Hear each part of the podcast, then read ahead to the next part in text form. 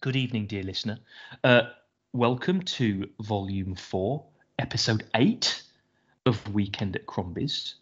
And this evening, we will be discussing the film Willow.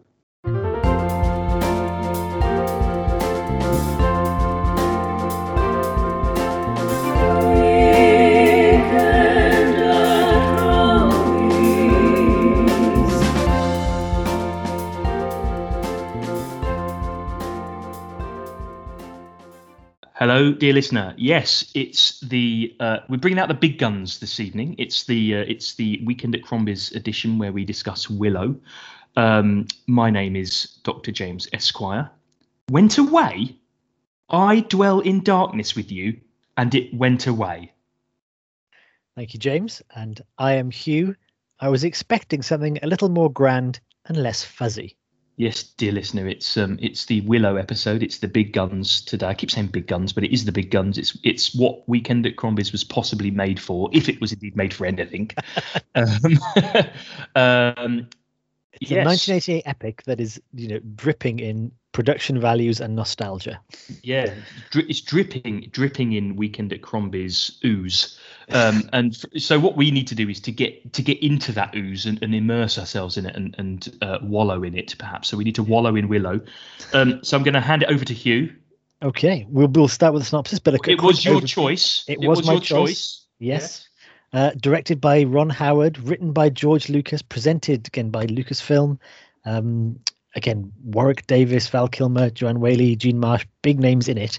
Yeah. Um, but Joanne we'll Whalley before she was Joanne, Joanne Whalley Kilmer. This this was the film that made Joanne Whalley into Joanne Whalley Kilmer. Um, for six years. Six, that's not bad for Hollywood, you know. It isn't at all, and you know it's Val Kilmer, so he's not bad at all, really.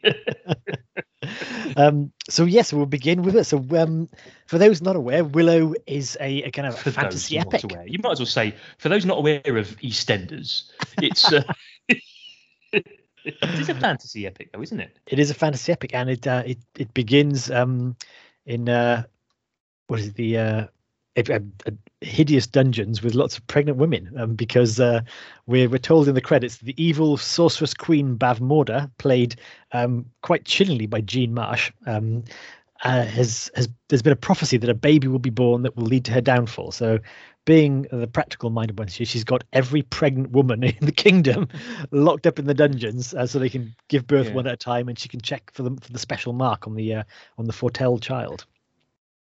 And um, lo and behold, yeah, it doesn't born. take doesn't take long for one is one is born. Um, so uh, as as everyone runs off to prepare the ritual that will banish this child, because you can't just kill the baby, um, yeah. which is lucky because that would that would end the plot quite quickly. Um, because yeah. there's many times where just chucking the baby off uh, over the um, a wall would end the prophecy, but you have to do a ritual, so it's it's important.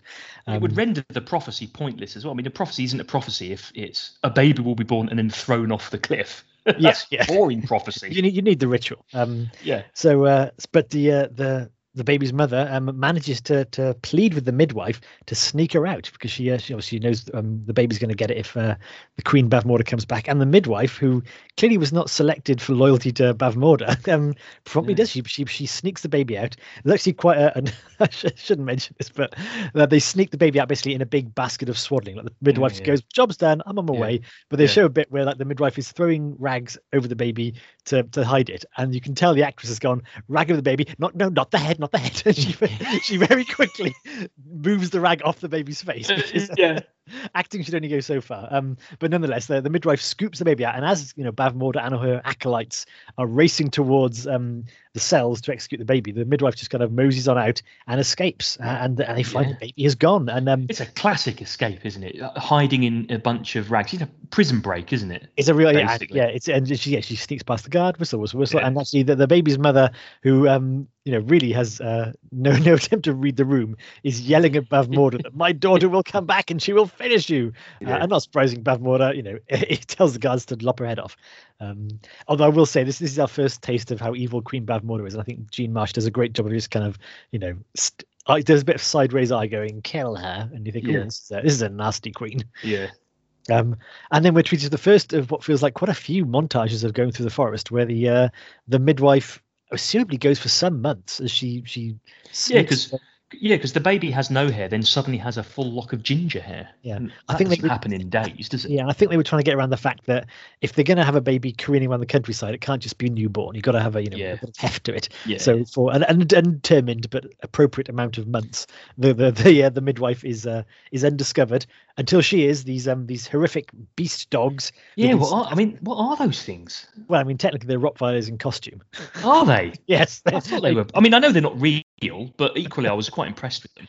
Well, again, the, the the practical effects again. There, there's a lot of money thrown at this film. Um, There is. and and yeah, so these um, they they look like a cross yeah between. Oh, what are enormous shaggy hellhounds, really. Um, I think that's a that's a fantastic description. Sh- enormous, hairy hellhounds. Yes, um, who who promptly get the whiff of the midwife, who has the presence of mind to put the baby in a in a conveniently located Moses basket and shove him down the river, or shove her down the river, sorry, um, before getting eaten by these hellhounds. So um, that's the end of the, the brave midwife. But the baby, um, who we can say his name's Alora Dan Danan, the um the the chosen one, uh, goes down the river and ends up in a was an Elwyn um village. Yeah, oh, I can't Nel- remember what it's called now. Nelwyn. Nelwyn, that's it. Elwyn, Yeah. that's it, um, Yeah. which is basically um hobbits. yeah, yeah, of this world. yeah. Um, He's and- an aspiring sorcerer, isn't he? well, a they're- little they're- bit like another film we've seen this year. Indeed, well, we haven't we haven't met him yet. So then we get, the No. baby gets discovered by two little, even littler little children, um, and they they shout for their father, who is yeah the aspiring sorcerer Willow Elfgood. Ufgood, um, who was played by Warwick Davis, um, 17 at the time. seventeen. We'll come back to that because that's impressive. Um, Not not looking a day older than 37. I mean, the poor guy, he's he's basically been cast as a family man. He's got two, you know, Yeah, little yeah, kids, yeah. and he's got a wife and everything. It's like seventeen. Um, yeah, I know. I mean, fair play to him. yeah, yeah. but so we what we learn about Willow f good is he's, he's, he's a, again a kind-hearted family man. Um, but he's a he's a he's a struggling farmer because uh, um a, a mean kind of um local mayor or magistrate Burglekutt is uh is kind of Yeah. storms in and shouts at Willow a lot because he can't he's in debt to him and he has to if he doesn't bring in the harvest his he'll lose his land. I'm Um, going to have your land. Yeah, Burglekutt is basically yeah, a, a, a rather boisterous and pleasant person whose job is to be a boisterous and pleasant at every possible moment. Yeah, exactly. Yeah, he, could, he couldn't just you know say you know can you pass me the salt? I'll pass you that salt or I'll kill you, Willow. yeah.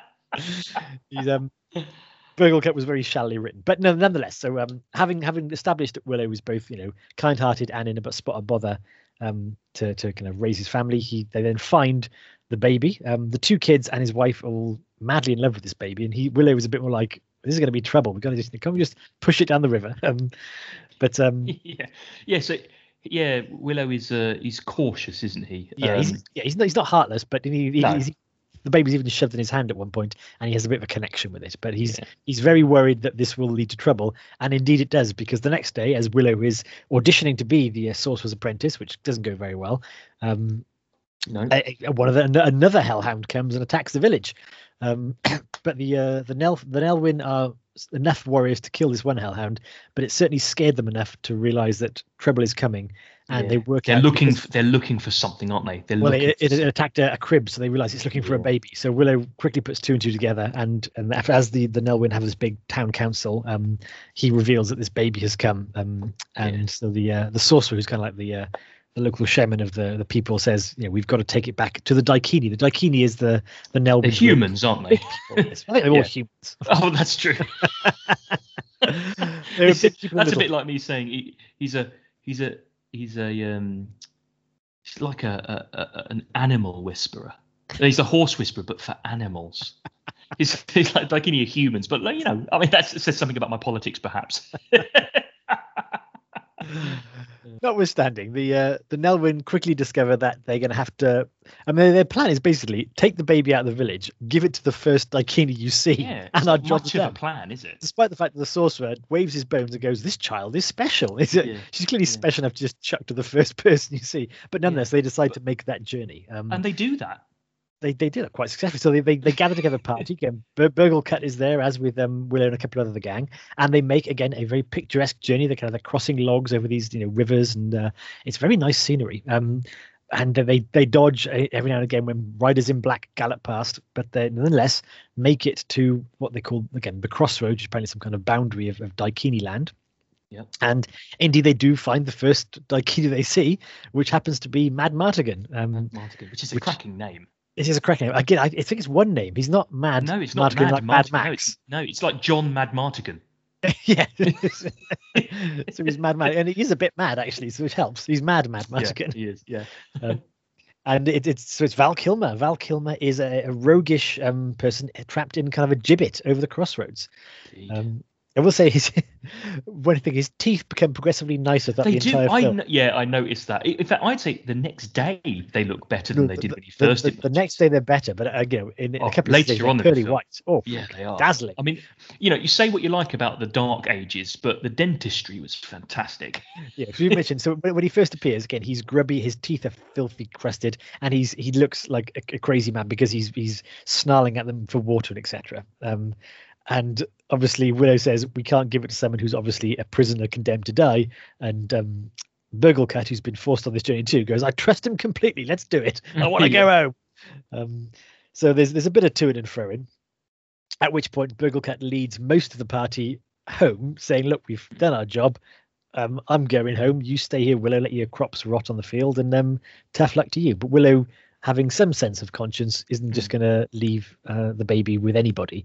So he he and his friend Meegosh, uh, He gosh, yeah. who's his buddy, he st- sticks by him. So they basically spend the night um, by Mad Martigan, who again has, has taken the opportunity to clean his teeth up now and look less scary and more Val Kilmery. Um, but yeah, so they're, there as Mad Martigan again. Also has has tried a bit more of a social nicety instead of just you know snarling at them. He's saying, "Oh, give me the baby. I promise I will look after it." And he Yeah. uh, he goes through his range of, of manipulations. He tries to sob. He's like, "I'm I'm just so alone." and this And goes throughout this, all he wants is a is a drink of water, doesn't he? And he's, he gets so close to having this drink on a number of occasions. very achy because William managed to give him a cup and he like immediately drops all the sobbing and he grabs it, but then this enormous army starts going past and Willow gets distracted. So he's basically Yeah. he's got his fingertips on this water that just slips out of his grip. Um, he's kind of sucking the, the, drips off his fingers. But this army, as it goes past, is uh, is part of more of the plot um, because this is the the army of Galladoorn, which Mm. we learn. I guess through osmosis, that is the enemy of Queen Bavmorda, and they're marching off to fight. Um, and and the general of this is General Eric, um, who Yeah. turns out to Eric be an old Fa- Foulbear. Eric Falbear. Oh, that's nice. Actually, even though I'm calling it Eric, it's not spelled Eric because this is a fantasy movie, so they Yeah. often make the normal Yeah. names Yeah, in weird ways. yeah. It's like it's, it's actually spelled A I R K. Eric. But everyone calls him Eric. Yeah. and being American. We should also mention that for some reason they forced um, Warwick Davis and Joanne Whalley to do American accents. yeah, I know. And- It- and but not not pretty- Jean Marsh No, that's true.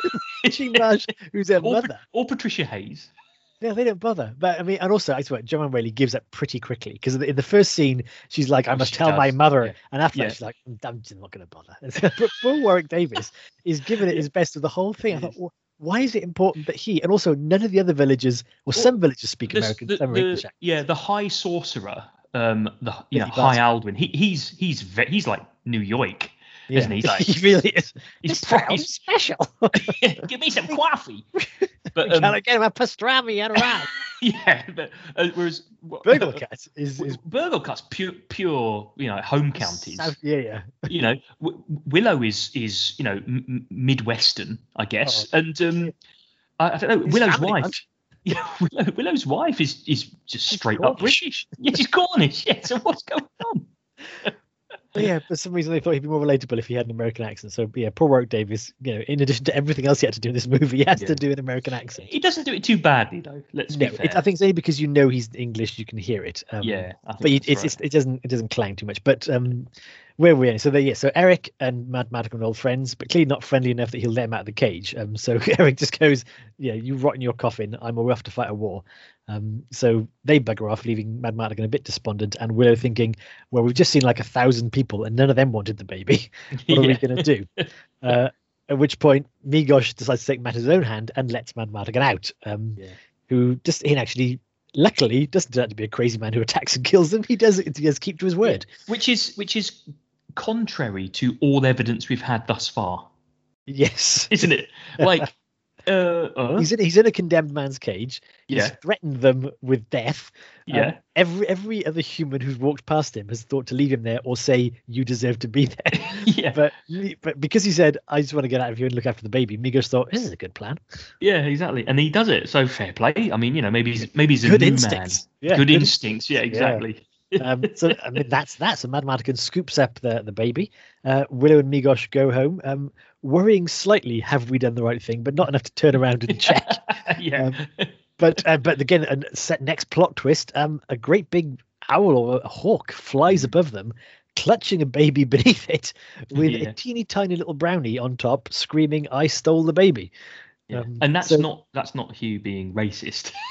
that's the name of the character. The name of the people are called Little Brown. They're called Brownies, aren't they? They're called brownies, yeah, like the um, like the girl guides and stuff. Yeah. Uh, but they're And not this is- this is- like that. They are teeny. They are. They are. They're not. And they're not little people in the same Oh, way. no. The, um, the Nelwyn little people. These are cinematically shrunk people of normal proportions. Yeah, yeah, exactly. So yeah, these are like borrowers, aren't they? They're borrowers. Yes, exactly. So the borrowers have stolen the baby or borrowed it, maybe. Um, so Yeah, this is, this is the point that this is the point in the film where my irritation levels went through the roof. But so the so again, Willow and uh, and Mindy just give chase and immediately get trapped and Gulliver travels um, because they get tied up by the brownies, um, who Yeah. also turn to be in league with a fairy queen in the woods. What? Um, yeah, yeah, it's, it's, all, it's all going on. Um, so this fairy queen um, announces to Willow that the baby is called Elora Danan. How She does she know? because the baby told her. Yeah, but I mean, this is it's so weird this scene because you think, well, what, what? I mean, talk about talk about handy. yes. It says it says how, how how do you know her name's Elora Danan? She told me she's a very special baby. She's a very special baby, uh, and also that she likes you. Um, so they the so the fairy queen gives Willow a magic wand, Yeah. a quest to find an enchantress called Fin Raziel. Uh, two brownies as uh, as guides and companions, one of which is played by Kevin. Po- is it Kevin, Kevin Pollak? Kevin Pollak, yeah, very Pollak. because he, he's quite a quite a, a rough and ready comedian.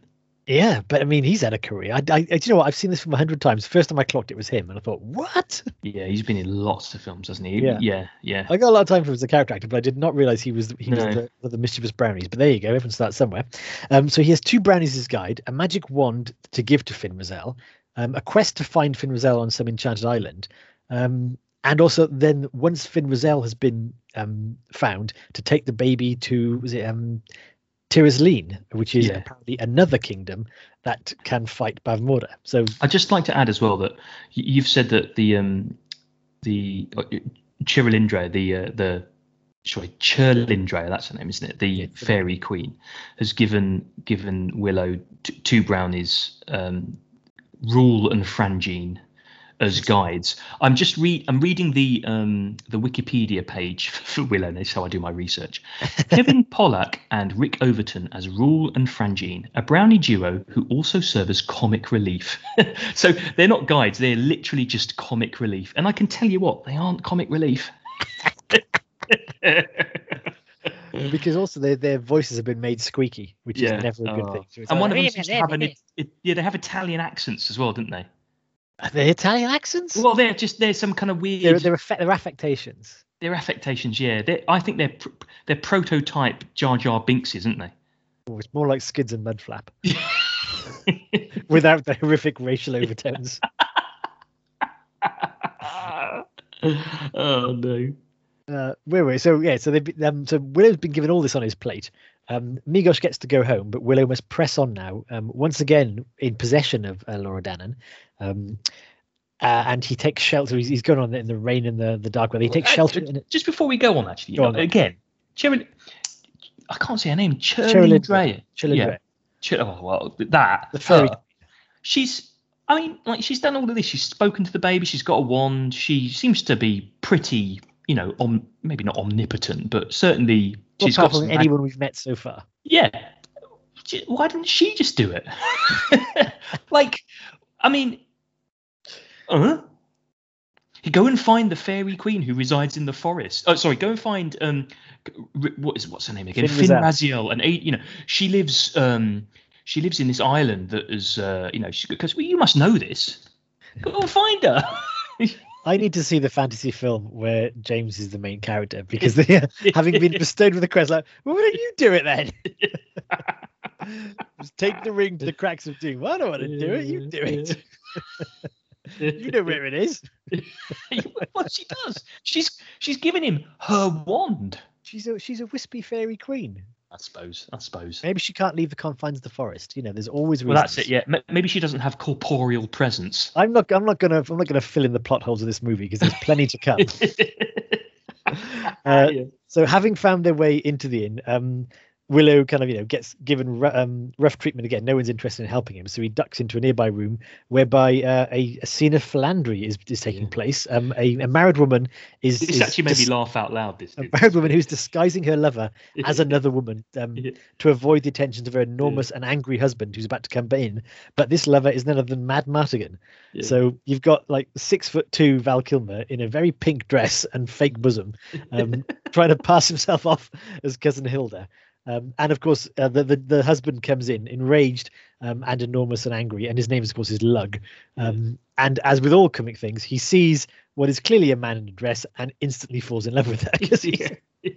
also, you say like the wife is going, "This is my cousin Hildy," and Lug immediately like grabs her bosom and tries to corner her. As like, your wife is right there. yeah, and she's her, her cousin. cousin. Yeah. but um, I think yeah. Lug is in the wrong here, really. I'd, I'd say yeah, Lug, yeah. Lug is. This doesn't look like new behaviour from Lug. I think the no. wife is probably in the right anyway. But no, um, nobody comes out of this, you know, whiter than white, do they? no. Um. In fact, it, so, so Madmartigan, thinking on his feet, immediately gra- sees Willow and grabs Danan. It's basically holding the baby as protection against being ravished. Um, but luckily for his his honor, um, the, the, the, the, tavern is raided by the forces of Nockmaar, which is uh, led by uh, Sorsha. Uh, I don't mention Sorsha, which is Joanne Whalley. Um, yeah. She she's leading uh, an investigation into you know basically let's check out every baby until we find the right one. And uh, she wants to, you know, she's apparently Galora has a special mark on her arm, so that's the giveaway. Yeah. Uh, so as, as, she wants to see um, the baby that uh, Val Kilmer, Madmartigan, is holding, which gives away she isn't a meek and mild uh, nursemaid. She's in fact an enormous warrior.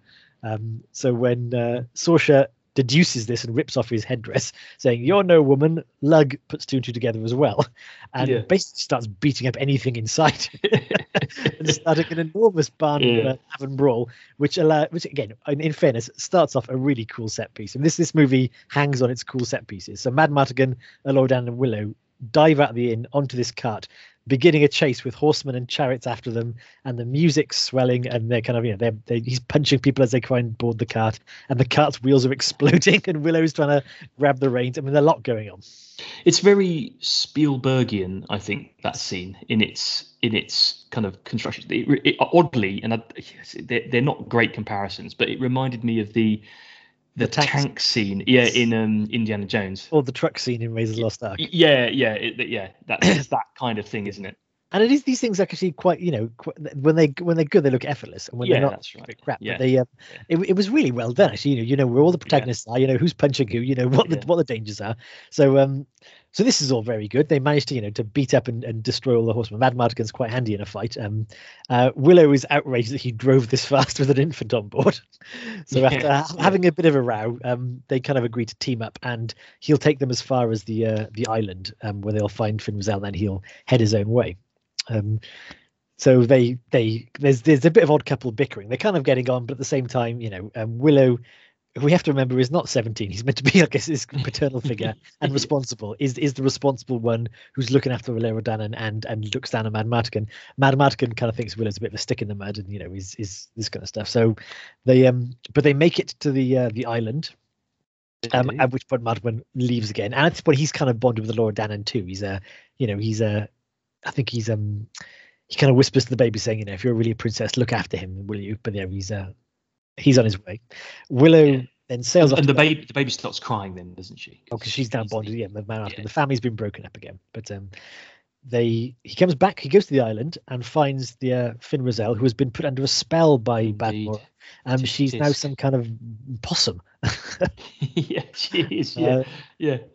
And uh, but possum can talk, so you also get this this possum with an animated mouth going, "What Yeah. does happen to me?" so uh, Willow and the enchantress possum and uh, comes back to the brownies. At which point we're reunited again with Matt Madigan, because having left them, he's now been captured. Um, and he has not betrayed Willow. These they kind of the guards found Willow all by themselves. And they, they kind of make that very clear, so we know that Mad Madigan hasn't betrayed them. It's like I told you we could find them without your help. It's a very accommodating guard there. So again, now, well, now it's all up. They've got the, you know, they've got Fin Raziel's now in a cage. The uh, Yeah. Willow and Although Mad it is odd that they've they've put uh, a possum in a cage. Yeah, Why they- not just leave her there? These are very fair regards because they have no idea this is an enchanted sorcerer. It's just That's what I mean. It's just a possum. a- they get it. They, get must. I mean, what other animals did they leave behind? Oh, we've got this possum, but we haven't really got any room for this turtle or this seagull. I just leave him. It doesn't matter. It's a bloody possum. Why are we taking a possum with us, George? Well, I like possums. Look, we've got a cage. It's not being used. Stick the possum in it. yes, so they, they capture the possum and also Willow and Mad Martigan, who they they drag behind the truck. Um, Yeah. I can Saoirse- understand Willow and Mad Martigan. Absolutely. yeah, yeah. you, um, even then, you think they just kill them out of hand. I mean, they're not really important. They've got the baby, and Yeah. having prisoners just slows things down. I mean, the possum is actually the most portable of the prisoners. I I suppose it. I suppose it is. I suppose it is really, isn't it? Yeah. Yeah. So um so actually Sorsha is leading this this party, as is we've not even mentioned it, General Carl, um, Mm. who is um he's he can he is he is the he's the muscle of Queen Badmore. He, I mean, he literally he makes his appearance saying, My queen, I've destroyed the castle at Galladoorn. Um this is Yeah. apparently a big deal. Galladoorn, I think, was the big kingdom that was opposing her. Yeah. But but Queen Badmore was like, Yeah, come on, I got another job for you now. No It's, like, it's an interesting way to introduce the character, though, isn't it? Because he walks in like, yeah, you know, look at me. He looks like um, uh, Skeletor, doesn't he? But he's given off his mask. He's given, off, he's given off a huge Darth Vader vibe. We'll come to the comparison Oh, later. yeah, He's an yeah. enormous man in a in a terrifying mask, skull mask, Yeah. with a big cloak, and is played by um Pat. I'm gonna say Pat Phoenix. Pat Roach. Pat, Roach, who is Yeah. the go-to big guy of Lucasfilm. Again, if you've um if you don't know the name, he's the he's the German who punched um Indiana Jones by the uh, the airport in Oh, is he? He's the uh, Ah. He's the um the Thuggee who dueled Indiana Jones before getting sucked into the rock crusher. Um, I'm not sure who he was in. Oh. uh, Basically, if there's an enormous man in a Lucasfilm film, it's Pat Roach. So this might. I mean, this is quite a big role for him, though. He's speaking well everything. Yeah. Yeah. But he also his other speaking role was uh, as playing Bomber in Auf Wiedersehen Pet, where he has a Oh, very okay. very broad, and almost indeciph- indecipherable West Country accent. Ah, right. Okay. which, um, you can understand why he was mostly played muscle roles because Yeah, he's- yeah. he's- his, his diction is not the best, but he's, he's good enough to look menacing, Yeah. and menacing he looks. He does. Yeah. Um, so yeah, so uh, General General Carl and and Sorsha are leading this this party. Um, to now they've got all the all the cards in their hand, but uh, what happens? then? the brownies actually prove their worth. They were not captured because they even though you catch possums, you can't catch brownies. Um, so so they they've run behind this entire trip. I don't know how, how they'll do it in brownie strides I have no idea. But they make it. Uh, they make it and they they pick the lock, um, or rather they try and pick the lock. But Mad Martigan loses patience because they've got a little tiny brownie spear that they're using to pick Yeah. the lock. Mad Martigan snatches it out of the hand and does it himself.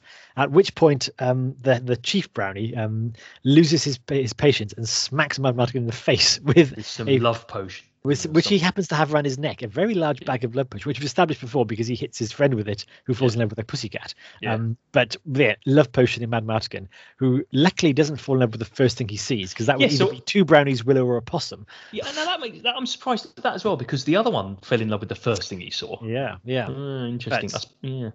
But may, maybe there's some kind of cut-off point where you can only fall in love with things you're you're compatible with. I don't know whether is compatible with a cat. Well, they're not human, are they? So maybe cats are, big for brownies. But anyway, so Yeah. Mad Martigan is is about to be under the influence of a love potion, but they then have to rescue Loredana. So they sneak into the, the command tent, which contains Sorsha asleep and Loredana. Mad Martigan volunteers Not- to go in and get her. not guarded by anyone. No. Um, why would you guard it? Everyone's everyone's everyone's locked up. Well, I suppose that's true. They're isn't it, inside. They're inside the ring. You see, there's probably a big defense ring outside. really? You got to think logically about this kind Uh, of thing. yeah, Well, yeah, you that's fair point. That's why, that's why you are like Sun Tzu. so Mad Martigan sneaks in and is about to pluck Loredana, but catches sight of Sorsha. Um, who who in defence is you know looks like Joanna Whalley in a in a scarlet wig, so you know you, you yeah. can uh, you can be forgiven for falling in love with her as he promptly does. Um, Sorsha's not having any of it because she keeps on putting a knife to his throat and telling him to go away. But, but she's then suddenly does. Well, she's a bit perplexed because he's not particularly worried by the fact she says she'll kill him, and he's really chalking off a lot of kind of sonnets to her beauty and his love and everything. So she's more like what rather Yeah. than um And then, and then he's kind of almost a little bit intrigued, like, oh, hang on, yeah, this is this is interesting. and I suppose if you'd call that a plot hole, I think it's quite obvious that Sorsha has had a very um uh, a childhood that is deprived of affection from Probably. So I think I, I wondered like what you were going to say then. Yeah. I was going to say I think that anyone who told they love Sorsha, I mean that's the first time she's heard it. In fairness, It's like- yes, it's true. I think it? maybe that could move anybody. It's like, really, love me. Mummy never says this to me. She just tells me to go and kill babies. oh dear. So anyway, so as this is going on, um, uh, again, General Carl, who is not under any kind of influence, turns up with with the gang, saying, "What's going on here?" Um, and okay, B- Bad Madmartigan uh, kicks the tent down, so all you know, all hell breaks loose, and he cuts himself free. And I will say at this point, um, it's it's a really cool sequence because Mad Martin has been basically either boasting or moaning through the whole film that he doesn't have a sword. He keeps saying, "Give me a sword! Mhm. I'm awesome with a sword. I'm the best swordsman ever." And this is the first time we actually see him with a sword. And the musical score agrees that he's very good with a sword because he does all these little twirls and he's dancing and he's just chopping guards down left and right. Yeah. And even Willow, who has no patience for Mad Martin, especially he's just compromised the rescue plan, just goes, "You are great!" And at which point, and I can only assume this is improvised because it's awesome. Um, Mad Martin does another flourish and then falls on his ass because he's in the snow. Um, and it's it's a hilarious moment that looks Yeah, so natural. You think either Val Kilmer did that brilliantly, or it was just like he just fell over. But it's it's Yeah. very good. yeah. Um, so the, the fighting goes on. They they the whole party leap aboard a shield and surf their way down the side of a snowy mountain. Um, where they take refuge in a village, which um, they kind of hide in the cellar as the the guards start turning over every house. Luckily, the cellar happens to be the home of uh, the entire army of Galladoorn, because are who's the in, chance? I What the know. chances? Eric is in there. Eric is in there, looking a bit bloodied and moaning that he's lost half his men in the battle. Um, but but nonetheless, they they're all hiding out in the in the in the the cellars. Uh, and again, Matt, um, Eric is is kind of basically bad mouthing Mad and saying, "You know, you serve anybody. Willow, what are you doing with this guy? He'll he will betray you." And Willow kind of you know looks at him saying, "I I believe in him." Um, Yeah. so they decide to um, they basically again the Well, again. So doesn't- leads a, a yeah, rescue, uh, an investigation right, party into yeah. the cellar. Mad Martin takes her hostage, um, which gives everyone enough time to run out and start fighting with the uh, the, the Nockmaar guards. And Willow, Mad Martin, and prisoner Sorsha then escape, heading for the the, the Tower of Tir Asleen. Oh, they're also being pursued. Um, the now in company of Fin Raziel, who we forgot to mention, has now been transformed from a possum into a crow, uh, because Willow tried to do his transformation spell but got it a bit wrong. Um, Yeah, apparently it's the that's the first example of a transformation special effect in film. Is it? It was a rather It good is. one. Yeah, yeah, yeah, yeah. Uh, so this is where they, yeah. So and then later on, she's she goes through like a, you know, she t- she turns into a goat, doesn't she? When Yeah, he yeah. tries it again, then then a tiger and all this kind of stuff until he, she Yeah. is actually the person that she is. I remember now because yeah, because uh, Willow Willow is again he's doing his best to concentrate, but it's very difficult because you know he's not actually a Yeah. sorcerer, but he's got the wand in his hand. He's trying his best, and um, and Mad Martin asks the possum, you know, what, what's your what is your true form? Because I am a beautiful young woman, and he goes, Willow, concentrate, concentrate. Yeah, Uh, but obviously she isn't. Yeah, we'll get to we'll get to that. So um, she's turned into a bird. So the the Fin Raziel, um, the the crow, and prisoner Sorsha and Mad Martin and Willow uh, ride off on their horses to um, into the the canyons to find uh, Tir Asleen. At which point Sorsha and Martin have a kind of a conversation. Um, because Mad Martin, the love potion is now worn off. Clearly, the effect of He has no idea what was going on or yeah, what yeah, the, said. as they slid down the mountain, he turned into a giant snowball and smashed, which seems to have worn off the effect. Um, so he's he, yeah, he's not no longer mad in love with her. He's a bit confused by her, um, rather than antagonistic, and she's now a bit confused that he's no longer mad in love with her. Um, Yeah. and she gets a bit cross, basically punches him in the throat and escapes. So that's the end of that, that tete-a-tete. She she runs back to the um to her own side, and then they go to the castle of Tir Asleen, which apparently is not the stronghold they wanted. It's empty. Mm, Everyone's been turned to stone. Well, but it does have a lot of um, it has a lot of kind of um, arrows and gun, not guns, but swords. You know, fighting Um, equipment. armory. Armory. That's what I'm Yeah. looking for. Well, it's not abandoned because people are there, but they've been turned to stone. Yes, that's right. So, um, so Mad Morgan's been already. There's no safe places to hide. Um, but you're right. It does have a huge army. So Madmartigan kits himself out with uh, a nice uh, suit of armor and a lot of crossbows. Uh, and he's and he's setting booby traps all over the place. It's proper kind of you know um, um, kind of improvised uh, traps. And he's got you know kind of um, man traps and crossbows behind doors and all this kind of stuff because he's, he's he's rigging for defenses. Um, as as um, what happens now? They're also trolls. They they they tread in some kind of uh, very distinctive poo. Um, Yeah. and so they- trolls, I hate trolls. Says They do. I hate. I love that Willow hates trolls more than anything else. More than anything else, has been trying to kill him. He has a special hatred for trolls. And this is the first we've heard of his hatred of trolls. no, no, he does. He does say it at the beginning because Oh, in does he? um, as his two young children are preparing him for the journey, Oh, yes, that's they, right. they predict everything he says. They said, "Aren't you scared of being kidnapped by brownies, or meeting fairies, or facing um, dragons or trolls?" Um, Oh, the- yeah. the, the dragon's on its way. So um, they've they're basically Willow and Madmartigan are trying to defend the castle because the um, General Kael and his and Sorsha and all the, the the riders are coming are charging the gates. Madmartigan kind of bars the, the door as best he can and prepares for the worst. Uh, while Willow once again tries to transform um, Fin Raziel, this time from a crow into a goat, and then gets attacked by a troll, which is basically like an, an ugly chimpanzee. It's um, Yeah, that's it. not troll that I'd recognise. Yeah. It's like yeah, it's like you know how chimpanzees have got that really weird ass. Imagine that ass on the face. yeah, they're just uh, they're, they're, They're horrible. Oh, Yeah, and they're really not fantasy trolls. So Willow managed to deal with the first one by transforming it into a tiny dragon, um, which uh, he kicked. It's a very ugly dragon too. It's it's Yeah, no oh, it's it's no um, what's it called cicatrax. It's, no it's no um, vermithrax pejorative. Vermithrax, it's no, uh, it's it's a it's a hideous looking thing with two heads. That he um, but it's a t- it's about the size of a football, so he boots it into the moat and thinks it'll deal it's, with it's it. very Harry. It's very um, Harry. Harryhausen. It's very yeah. Harryhausen. Um, because as the as the gates are broken down and Madmartigan is firing off crossbow bolts to keep the guys back, this once tiny but now enormous dragon with two heads bursts out of the moat and terrifies everybody. So now again, all hell breaks loose. You've got the Madmartigan fighting the guys, trolls jumping out of everywhere, the soldiers fighting both Madmartigan and the dragon, which can also breathe fire. Um, Yeah. Willow is basically trying to keep Eloran down and safe whilst fighting off trolls and bad guys. Um, Sorsha, um, at some point of the battle, changes uh, changes heart and joins Mad Mardigan's team. Um, Which is yeah, that's weird as well, isn't it? Because well, you know this we, here's, we, talk- we, we're talking about the um at the start uh uh, the the maid who rescues the baby as not not being screened very Yes. well in terms of you know loyalty. Well, this is her daughter, yes, and there's no real reason for her to change. there isn't. Um, unless, unless she's again, she's just sees Madmartigan fighting heroically, and apparently that's enough to change her mind. But lust, isn't it? there Lust. was there, no, there was uh, there was a scene that was filmed and then cut that makes a lot more sense out of Oh, this. on.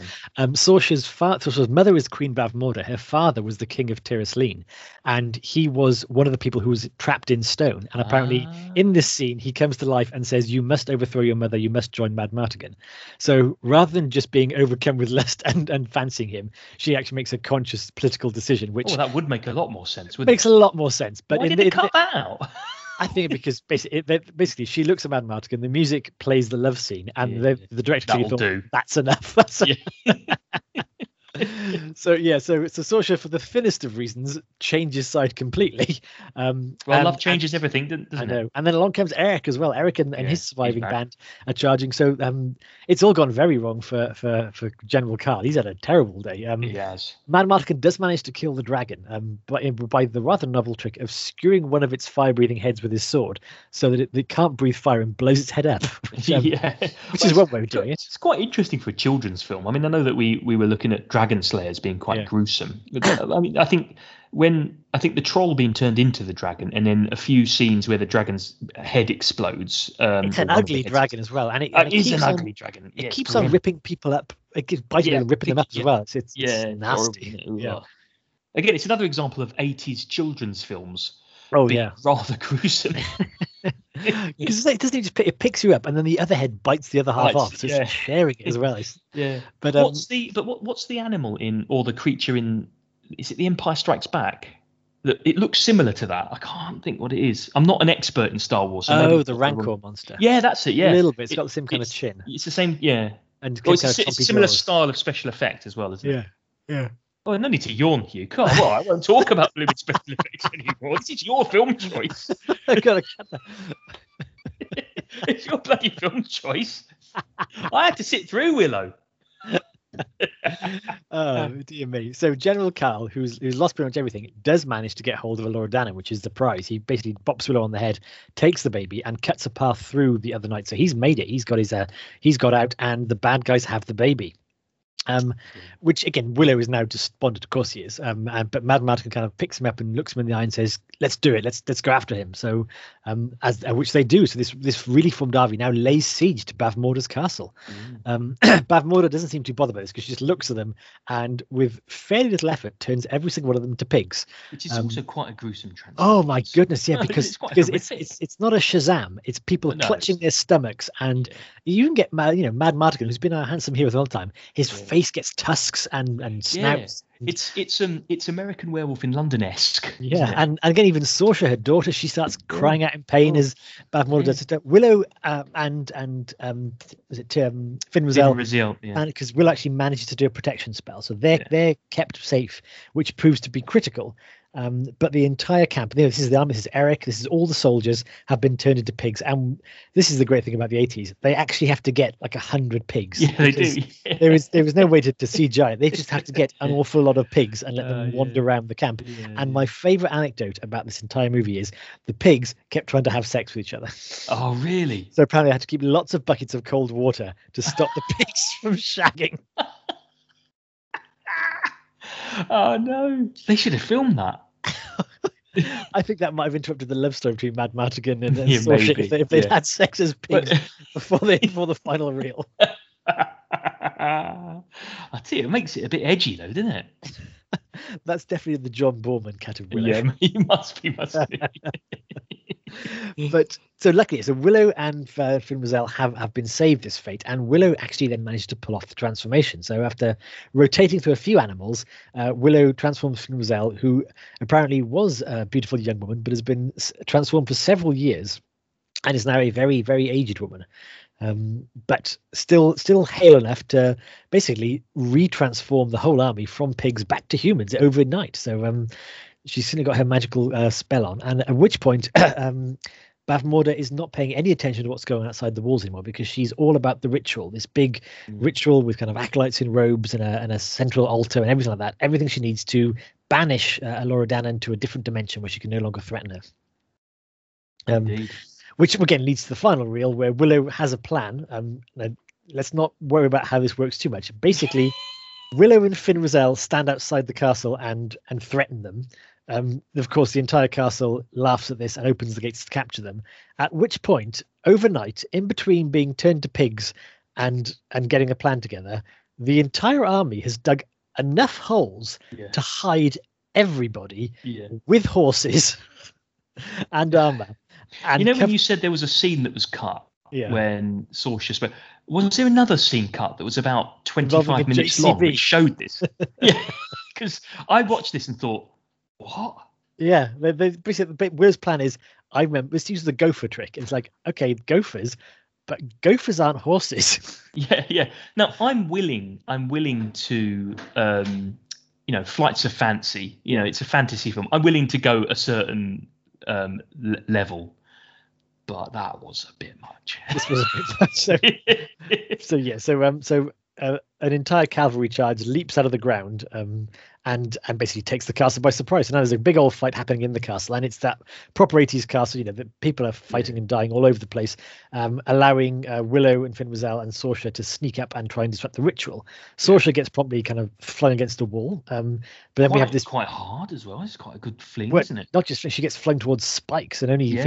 Magic stops yeah. her. But actually, Sorsha was basically killed all the acolytes, which seems quite badass because acolytes are about 60. Um, yeah. when I say the 60, it's not 60 of them; they're aged they're, 60. There's three of them, and they're very old yeah, I was going to say there's, there's like less than a handful, and they're yeah. all quite old for Dark Ages. So they basically come towards Sorsha with a couple of spoons, and she kills all of them. Yeah, kind of doddery. Really, with a very cool sword. Sorsha mentions has this really kind of like um jagged sword that she uses throughout, and she's got this very nice kind of um almost like samurai-esque helmet. The the the, the visual effect, the, the visual influences mm. are quite eclectic in this. Um, but yeah, so she she gets taken out of the railing pretty quickly, which sets when Willow is hiding behind a, a, a chest, which uh, basically means that Fin Raziel and Bavmorda are going at each other with all kinds of magic spells.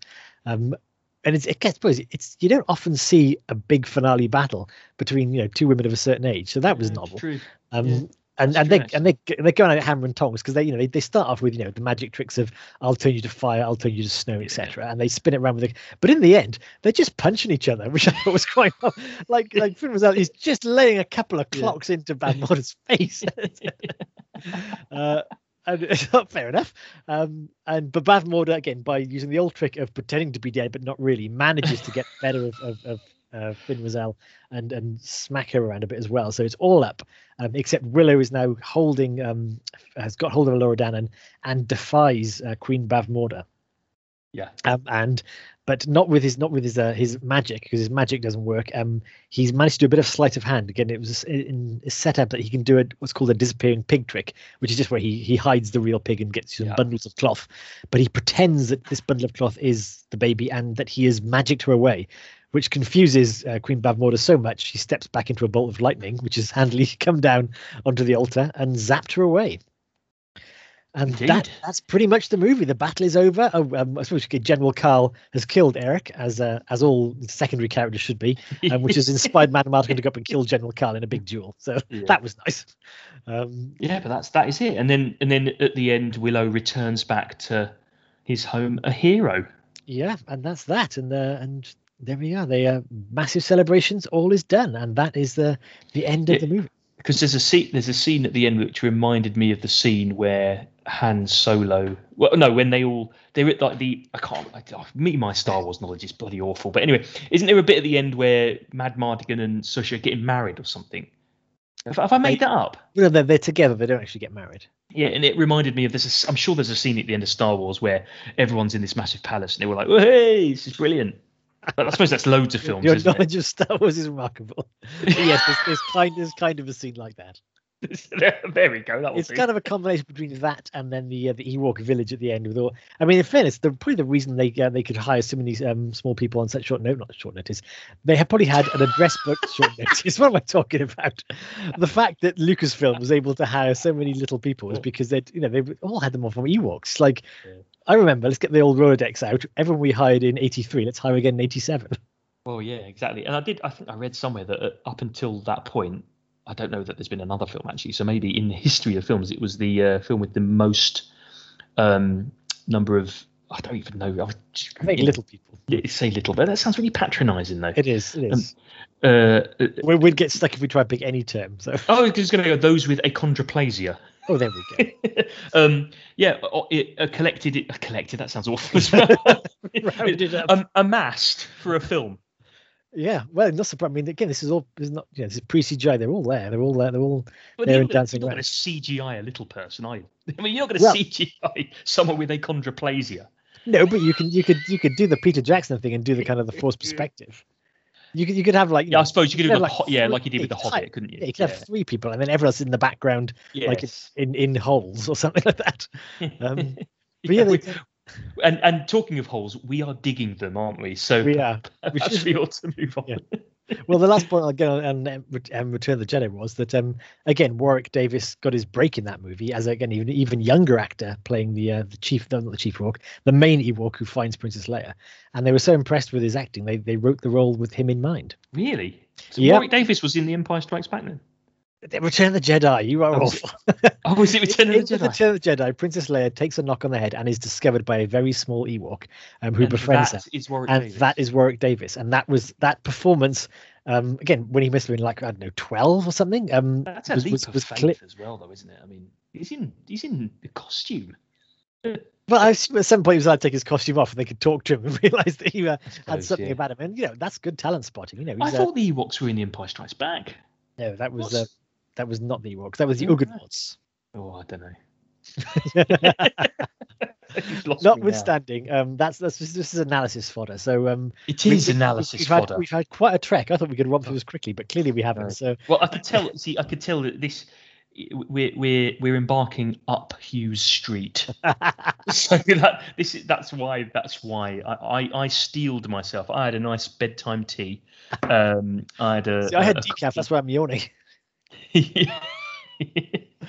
But- you you bored yourself with the description of Willow. But, but thank thank you, listener, for sticking through a film you've almost certainly seen before. More than it. once. But but let's let's let's let's get on. Let's move on. Let's press on to the the reasons why the film was picked, and indeed um, some themes within.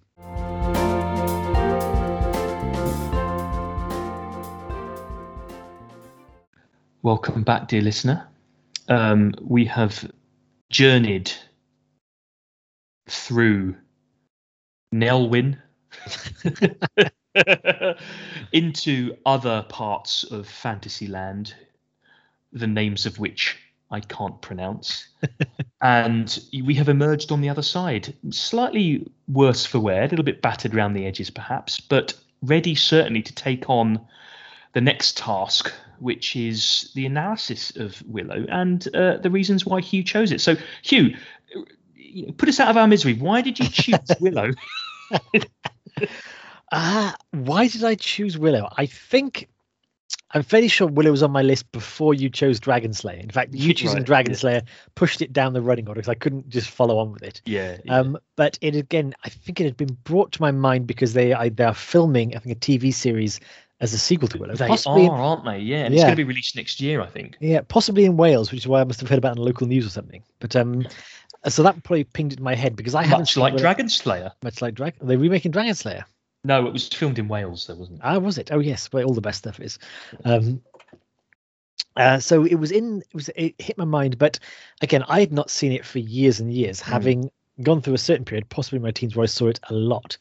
Um, and I do remember when it came out because uh, this may seem tenuous. Shreddies were giving away little character cards um, with every with every packet of, of shredded wheat, and Oh, I God. only had one box. I only had the brownies, which were Yeah, possibly the oh, least God. interesting of Yeah. the character cards to Yeah, have. I bet. Um, I bet those shreddies. I bet. 99 out of 100 of those boxes had those bloody brownies in them.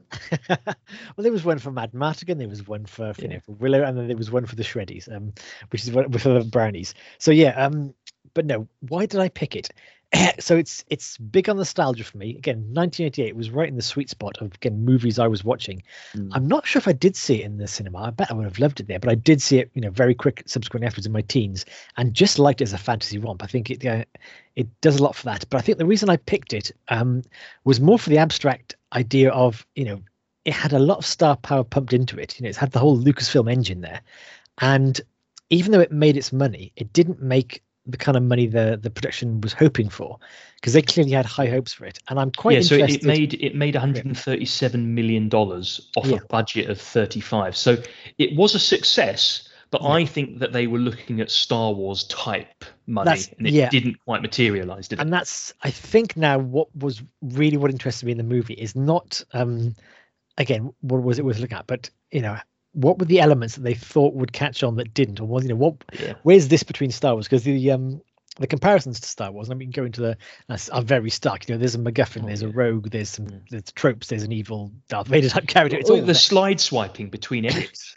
Yeah, yeah, it's it's it's it's all there, and obviously has George Lucas right behind it, and again a, a director kind of not from his era, kind of you know, John Ron Howard is you know someone who could be quite simpatico with. yeah. So it's all in there, um, and it it doesn't again it doesn't hang together with you know anything like the kind of Star Warsy movie. Um, I'm also interested in you know fantasy films of the 80s because none of them seem to be successful. You have Labyrinth Yeah. and Legend and Krull and and Hawk the Slayer, yeah. and None all of them. none of them. And so they, were- they were they were trying, and some of these are very good, but not successful. And so it's No. interesting in what was not happening there. I think this one, in a sense, was almost a, a bridging one between the very kind of cheap, if you like, fantasy movies, um, and kind of you know the high production ones of, of Lord of the Rings. this had a lot of Yeah. money put into it, It but still had that feel of like the um the Harryhausen sword and Yeah. sandal films of that. It, was- it was somewhere in between. Um, and it, it's it's interesting what you say about the the 80s and the fascination with f- fantasy because you're right. I mean, there were a lot of films in the 80s that were, you know, this kind of genre, and none of them were really successful, and yet they kept being made. yeah, yeah. So why did they keep being made? And look, yeah, you're right. A lot of them have gone on to be, um, you know, retrospectively seen as very good and cult classics. Yeah. Um, but at the time, I mean, the amount of money lost by making a fantasy film. How are the how are they getting pitched? Yeah, I mean, this is almost why again Lord of the Rings took so long and was in such development Yeah, hell because yeah. no one was going to put their money behind it. No. and it's yeah and so it's about again so i'm interested in again yeah it's, it's in in in uh, you know how this what how this holds up basically is, is you know having seen now having watched it many times and, and liked it because there's some good elements in there and there's some memorable elements in there but um it's interesting there's a step back is this a movie that, that holds together in the way that again to take over as the star wars trilogy does So, so what? Why? Why do you think? What do you think are the key differences then between the success of Star Wars and Yeah. the relative unsuccess of this film? I'm not saying that. I mean, and, you know, I think we've established the film wasn't unsuccessful. Yeah. Um, but it certainly It's certainly not- wasn't not- the, not It memorable, wasn't the cash cow that they thought it was going to be. And I think, other than again a certain person of a certain age like myself, not terribly memorable. It hasn't gone gone on to generation it generations. It's, it? it's those who saw it may remember it. Those who don't aren't, aren't seeking it out. Um, so yes, I mean, it, I guess one of the things that, that occurred to me as I was watching it is um, there is a a comment in, in Clerks 2 where they're, they're criticizing Lord of the Rings, saying, look, it's just a film about walking. and uh, which I think is unfair to Lord of the Yeah, Rings, but actually yeah. applies to this quite well it because does, it is yeah. basically they are just it's a lot of walking from one place to another, not really knowing where you're going or why you're going there, as long as you keep walking and you keep moving from one set piece to another. Um, Yeah, because I you don't yeah, because you don't know what the situation with the Queen Bavmorda. You don't know Castle Galadorn, Tir Asleen. These are just names and places to go to. You don't know why anything is particularly important. You don't know why Laura Dannon will be the savior of the kingdom. You Yeah. just know that there is a MacGuffin, who again is essentially the Death Star plans. Um, there are these the heroes have to stay one step ahead of the the bad guys, and as long as they keep doing that in entertaining ways, the film will carry you along to the finale. Yeah, yeah, I, I think that's right. The, the, the, the, world building in it, I don't think is great. No, and I think interesting again, back to the comparison of Star Wars, is a lot of names were thrown around in Star Wars that they then filled in afterwards in the world Yeah. building because they Yeah. thought, well, we'll just put it there, and then it turns out, oh, we can use this kind of stuff. Yeah, And I think again, if we're going to look at what the differences was, and we'll probably drop off Star Wars a minute and just look at the film itself. yeah, sure. But I think Star Wars could easily have been this film. I think that's the more thing. It's not that Willow failed to be Star Wars. I think Yeah. Star Wars very nearly was Willow, because again, Star Wars was kind of they say you know Star Wars was kind of saved in the edit. There's a very um, good video essay saying how it was you know shot. They shot the script, they changed it in the shoot, and then they changed it in the edit. And a lot of the stuff okay. that made Star Wars magical. In terms of how the plot was structured, in terms of where the importance lay, came in that edit. It was, it was, okay. it was, it was all in the, the where the information was presented and, and shown that made it that kind of absolute barnstormer. Um, and I do wonder. Uh, is, is is the raw materials in Willow? was if they'd shown different things in different ways, Yeah, could that have changed it too? I think not actually, but I think it's an interesting comparison. I think Star Wars could have fallen not as flat, but may not have would have been as, as Yeah, yeah. stratospheric as Willow. Yeah. For the, for the same reason, if it had just been set piece, set piece, set piece, set piece, which it had, it, it could easily have been. Um, I so I think one of the one of the issues is, and this is no criticism of Warwick Davis, who I think again for a 17 year old, for an actor of any kind, actually, he does all right, doesn't he? Yeah, he does. He does all right. He's, he's you know he's he's appropriately happy at the happy moments, sad at the sad Yeah. moments. He's funny at the funny moments. He he he, and actually he's he's putting in a shift. Um, yeah, that's what I was going to say. He puts in a decent shift, and I think of all of the actors, I think Val Kilmer's quite good in this as well. But Yeah. I think that you know Warwick Davis for a, for an inexperienced actor being the main star of a film, yeah, he does a pretty good job. Yeah, quite a physically demanding role as well as everything yeah, else yeah, too. It's it's yeah. it's it's a it's it's a good shift. So no criticism. I think he's he's good as Willow. Um, but for left, the character of Willow doesn't actually change very much. Um, No. he I mean he he attains the- to become a sorcerer. That's his achievement. But he starts off the movie as a kind, compassionate person who is protective and loving of Laura Dannon, and that's how he ends the film too. It's, it's there's a Yeah. there's, there's no moment Yeah. when he realizes you know like he like he hates if he feels like Burglekutt at the start and just was willing to you know punt the baby off to the nearest Daikini he found and go home, and only towards the end he realizes that he's got to care for everybody and he truly loves Laura Dannon and that's what saves it and wins the plot. Then you'd have a journey, um, but here it's it's just you know a, a nice guy having a lot of adventures and somehow getting his way through it. And I think part part of the issue there is because he doesn't really develop or change much. I, he, he's not a very interesting character. Yeah, I, I don't, and you know, maybe that is lost in the edit a little bit because maybe maybe the way that the film is constructed, he could have had a slightly different perspective put in. But I, I, I never really, I never really connected with him. Um, he was he was the person that the camera was following. Yes. Right. So, but but it, outside of that, it, it, he wasn't interesting enough for me to hold a whole film. I don't think. And that, again, that isn't a criticism of Warwick Davis's performance. I just don't think there's a lot more he could have done with it.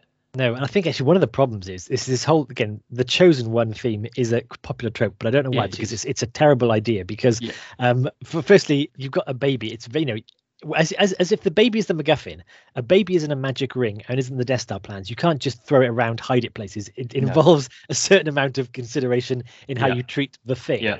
Um, but the other thing is, again, um, you kind of have to be nice to it, and that's the problem. Is Willow is is immediately nice to the baby, and, Yeah. and because we ha- he has to be, otherwise He we wouldn't like it Yeah. Yeah. and, Exactly. He and to be. therefore he's got nowhere else to go. Whereas if it was, say, you know, a magic ring or an amulet or a goblet, and Yeah. his first instinct was, I don't you can care lose about it. You Yeah. can lose it as well, can't you? It doesn't But matter. also, you can, also you can not You can care about it. it. You Yeah. can not care about it because it's a thing. And Yeah. one of the things they were saying was, you know, the, the big people trouble is not our trouble. And if Yeah. they'd and if they'd gone with that theme of like, this is not my concern, it's not my business, and then you'd learn to be more compassionate, that's a journey. But a baby, you have to care for it right from the get go Yeah. and continue to do so. So it's a bit of a problem in the fact that you it gives you nowhere to grow. Yeah, I, I agree, and it's it's almost as if there's there's too much baby in this film, right? Yes. The, the baby is holding the film back significantly because you can't do much. You've Yeah. got to walk from one place to another. Yeah, yeah, and that that is one of the problems. So Yeah. I think again one of the reasons why this film again they've got they've got the wrong MacGuffin, um, and also the Mm. problem is again um this you know. Uh, Elora Danan doesn't do she. She, you could argue that she, the baby has caused the downfall of Bavmorda because by chasing the baby, Bavmorda has left herself open to be attacked and has been Mm. Yeah, overthrown. yeah. But really, the baby doesn't do a lot. The baby, um, the the baby doesn't grow up to overthrow her. She's just there while she gets overthrown Yes. Um, Yeah, which is again another true, problem. yeah. So it's it's not the, Yeah. the prophecy is not really fulfilled. I think again, actually, interesting. um, they were hoping that hoping this could inspire like a Star Wars trilogy, because it didn't. George Lucas um, wrote or co-wrote a trilogy of books that I think led to a Elora Danan growing up. This may be what the the, the TV series is about. So you know, a la- adult Elora Danan Mm. who does tend to be the chosen one, but that's by the by. This is this movie we're talking about. Um, Yeah. I mean, it does But- it does make me wonder sometimes. So you know, obviously Disney have purchased Lucasfilm, Yes. and so therefore they have all of the Star Wars franchise, and they you know they pump out a lot of Star Wars stuff. And I wonder whether part of the deal with George Lucas was that they have to, I I really you know they have to produce a, a series of Willow programs because I, I can't imagine there's much demand for it. I mean, like it's almost like who cares? Yeah, I th- no, I think you're you're misunderestimating. You know, the um, the IP monster that is Disney. They will consume anything. If there is the Yeah, maybe. slightest bit of, rem- of of IP to go with, they'll go with it. If Warwick Yeah. Davis can stand up and deliver lines, they'll say, "Right, there's a Willow series in this." Mm, yeah, they're, okay. they're doing they're doing a Lord of the Rings TV series for God's sake. Who Well, they're doing a Rocketeer t- TV series, Yeah, aren't they? And yeah, I just so- that there's not much in that, surely. yeah, I, I don't think you have to question. You know, no one is forcing them to do this. They just yeah, this is a, a very IP. It's it's content, isn't it? Yes, it's content. Um, so some of the other things that I, so I think that's the main thrust that, that doesn't hold it together. But that said, there are some good things about the film. We've been quite down it so far. Um, the again, the character pieces, the characters are quite strong in it. We've mentioned them so far. I think he's done better roles, but um, Val Kilmer is very good in this as kind of a swashbuckler. He's he Yeah. is charming. He is he he does shift from kicking ass to being a bit clownish to being a bit romantic. He's he's he's got the range in there, and you don't you don't think it will because sometimes you know they can do the swashbuckling, but they're a bit creepy when they start to be romantic, or they're just not Yeah. funny. He he managed to do the lot, so And, he's and quite this was good. This was his film pretty much straight after Top Gun as well, wasn't it? was it? Um, Yeah, yeah. I think I yeah. see, So yeah. he he was, you know, a big star. He he was a big he he held court, I suppose, Yeah. um, in Hollywood. Um, and obviously this this was intended to be the vehicle for him to kind of go onwards and upwards. It didn't quite work out like that, I suppose. But um, it, he what I like about his character in this is that he doesn't. It, it, it's a it's a role that needs to not take itself too seriously yeah, but that doesn't always translate into reality. But I think hi- his performance in this creates that kind of lightness of touch, which is really good. So he, I think his performance is the thing that elevates the film from completely un, it's completely forgettable to there's something in this worth watching. yeah, yeah. I think um, what else we got there? There's um, again, Joanne Whalley doesn't have a lot to work with, but again, is is very effective. And again, um, you could have had more as the, her as an adversary because she's you know quite an effective you know yeah. second in command of ordering the men around to, to kill them and you know grab that person etc. Again, I've said Jean Marsh is is quite a good villainess. She was um she was also terrifying in Return to Oz as the, the, oh, the Queen God, Mom. Yeah, absolutely. Yeah, um, Jesus Christ. So oh having God. basically oh, gone from being like the, oh. the maid in da- upstairs downstairs, she does Yeah. a very good villain, a proper Well, give she- kids nightmares villain. She she co she co-wrote upstairs downstairs. Um, Did she? Ah, yeah, she yes, did, yes, yes, yes. But yeah, you're right. Oh my god! In Return to Oz, I mean, the stuff of nightmares. Yeah, but again, she's pretty good in this too. Again, given that you you not expect the um. Again, it's, it's got kind of what is it a Maleficent vibe to her, the does, the, yeah. the Sorcerer's Well, Queen. An- another another film that Willow has ripped off. yes, true. I mean, the, uh, Well, it, it, Willow is, is is properly you know just harvesting all the IP there. It was it was oh, George it's, Lucas. it's a quilt. It's a quilt of other films. I mean, George Lucas is known for being a bit of a um of a folk and kind of magpie.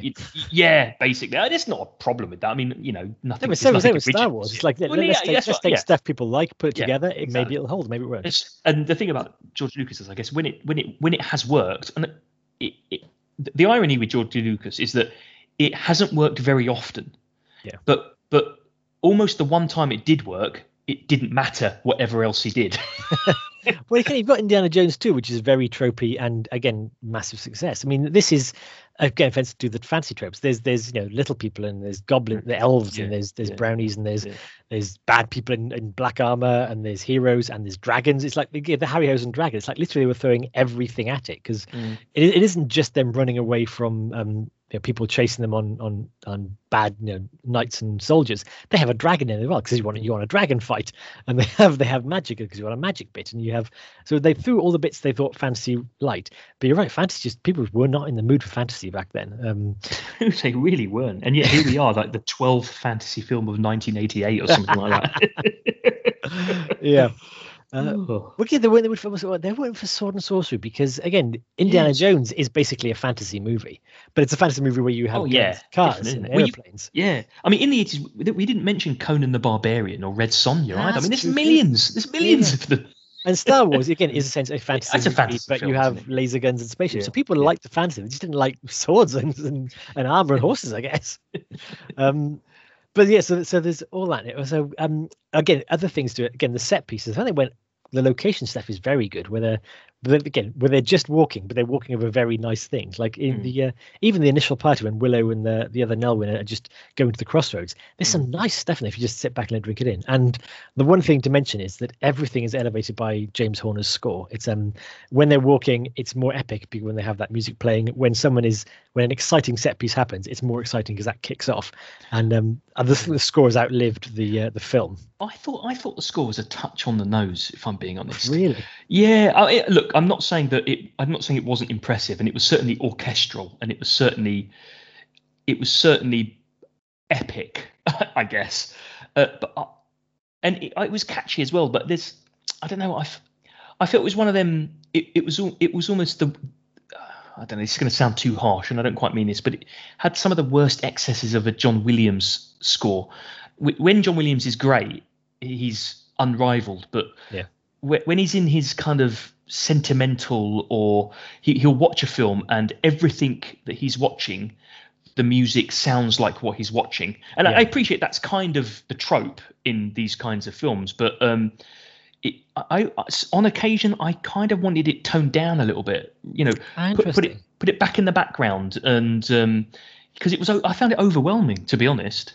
Actually it was one of the points i made where i found the score slightly too oppressive Interesting, because I, I thought actually the score was saving it a bit because I thought if you uh, if if something's not exciting enough, the score will go. This is exciting. and that's where I think the problem Oh. because actually I don't think the film had I don't think the film was exciting enough and the score going this is exciting it's exciting oh look at how exciting this is look at that over there look at this kind of just got on my nerves a bit Oh, because right, like no, that- this isn't saving it. exciting you're just you, you know you're lying to me oh, that was saving it for me. It was like if it wasn't exciting enough, the, the music music can make you believe that. Ah, there we go.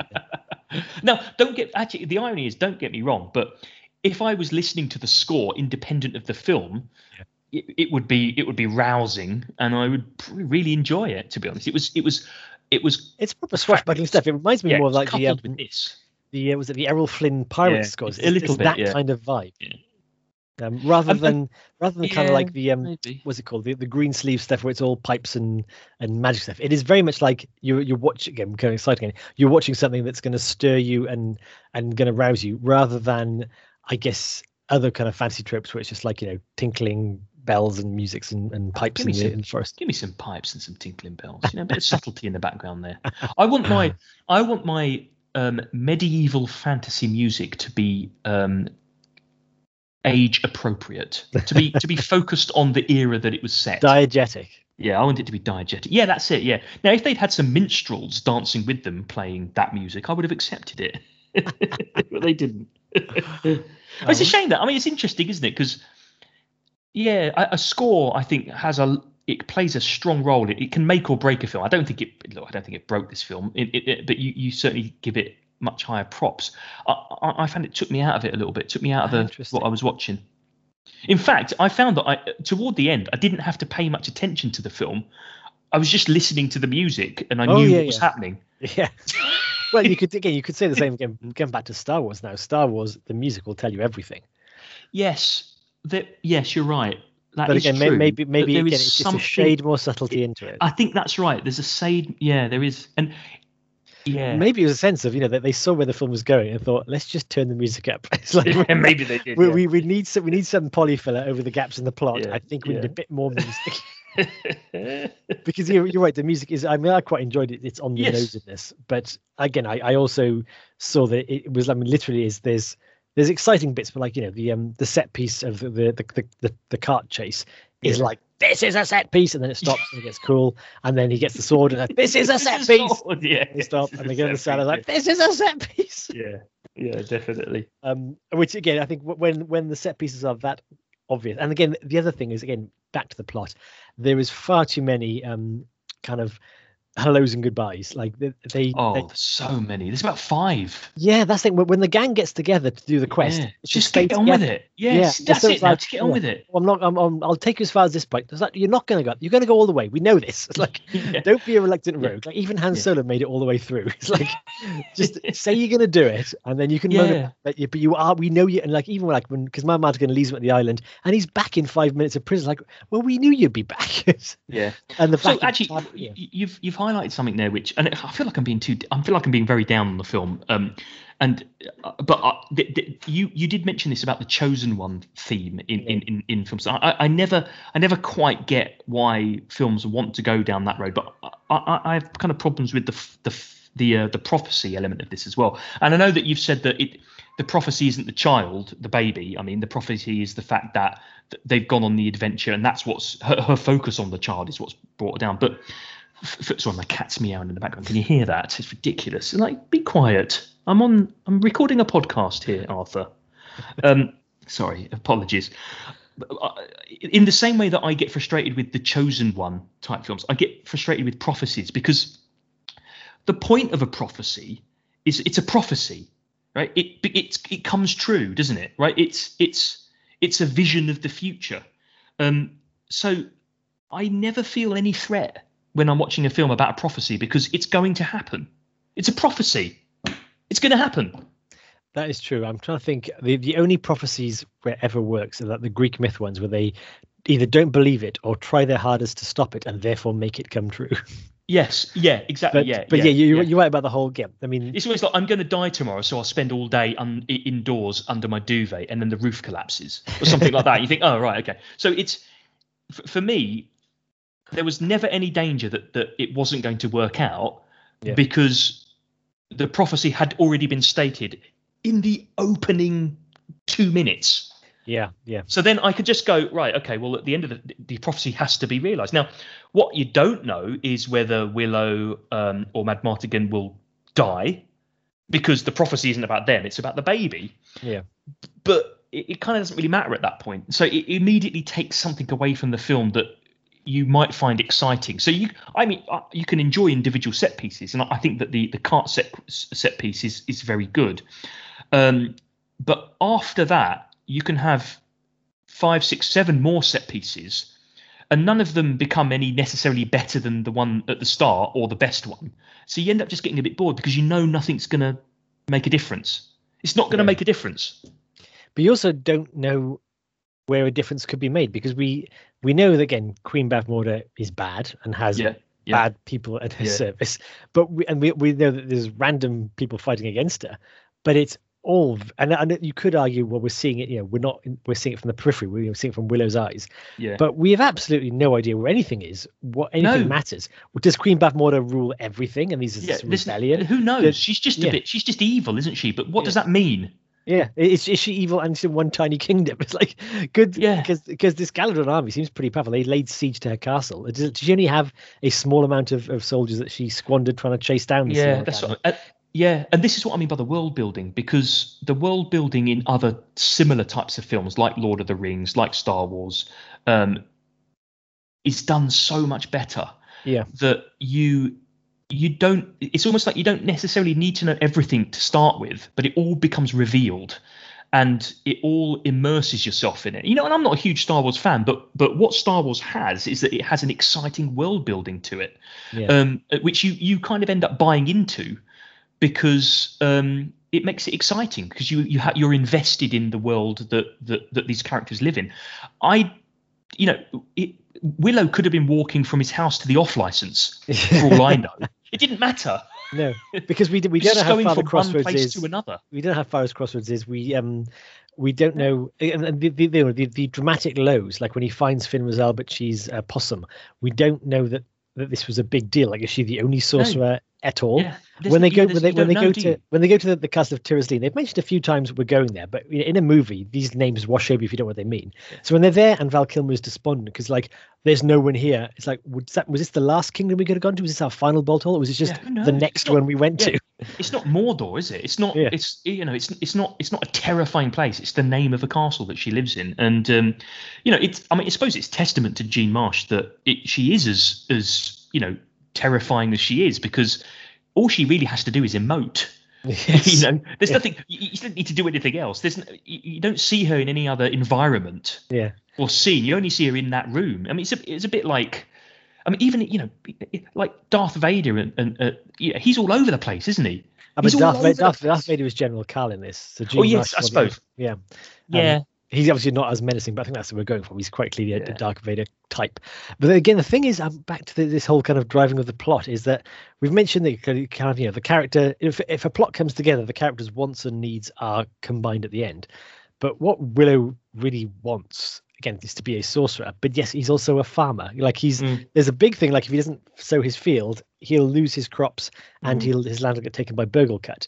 But this doesn't stop him from the next day auditioning to be a sorcerer's apprentice yeah, which I assume would stop him from sowing his fields. Uh, and yeah, that sort of and then going on an adventure. yeah, so I think Right. they yeah they, they did that so you know we'd like Willow more because we'd hate Burglekutt, but it was again it's that and the kind of the compassion for the baby. They were throwing too many things to make us like Willow, and you know Willow going back to sow his seeds or be with his family is not a ticking clock. It's it's not like you know if I don't deliver this baby in two days, I'm not going to be able to plant my seeds. Yeah. Um, Yeah. it's it's just thrown in there as something else that's a bit of a waste of space. Yeah, I mean, it, I mean, it, it would, this would be a completely different film, but it'd be more interesting in my eyes if this was a a, a searing expose of the um, the power of dreams and how they can drag you down. Because actually, Willow might be a very good farmer, but he wants to be a sorcerer, and being a sorcerer is his downfall. If he just stuck at being a farmer. He'd have been very good at what he did. Or maybe there's a learning point. It's the point that Willow doesn't learn, does he? What does he learn? Does he learn that his life uh, back in the village is good. Because he's got And it made. He's, he's, Yeah, apart he from, apart from being in debt with it. Burglekutt, he's got a nice house. He's got he's a nice a lovely, lovely family, nice house. He's obviously well respected in the village, etc., etc. Um, there's no reason. I mean, there's no reason for him to be a sorcerer. It's. I mean, it's not like Galen in Dragonslayer, who is Yeah. a sorcerer's apprentice Yeah. already. That's what he is.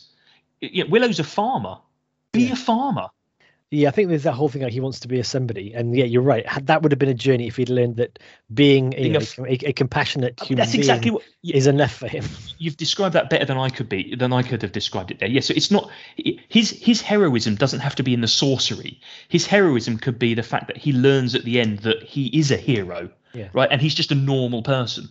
Yeah, but instead, no, he's given a magic book, and the sorcerer Yeah. tells him you're going to be a sorcerer. So it's like, great. Yeah, exactly. Yeah.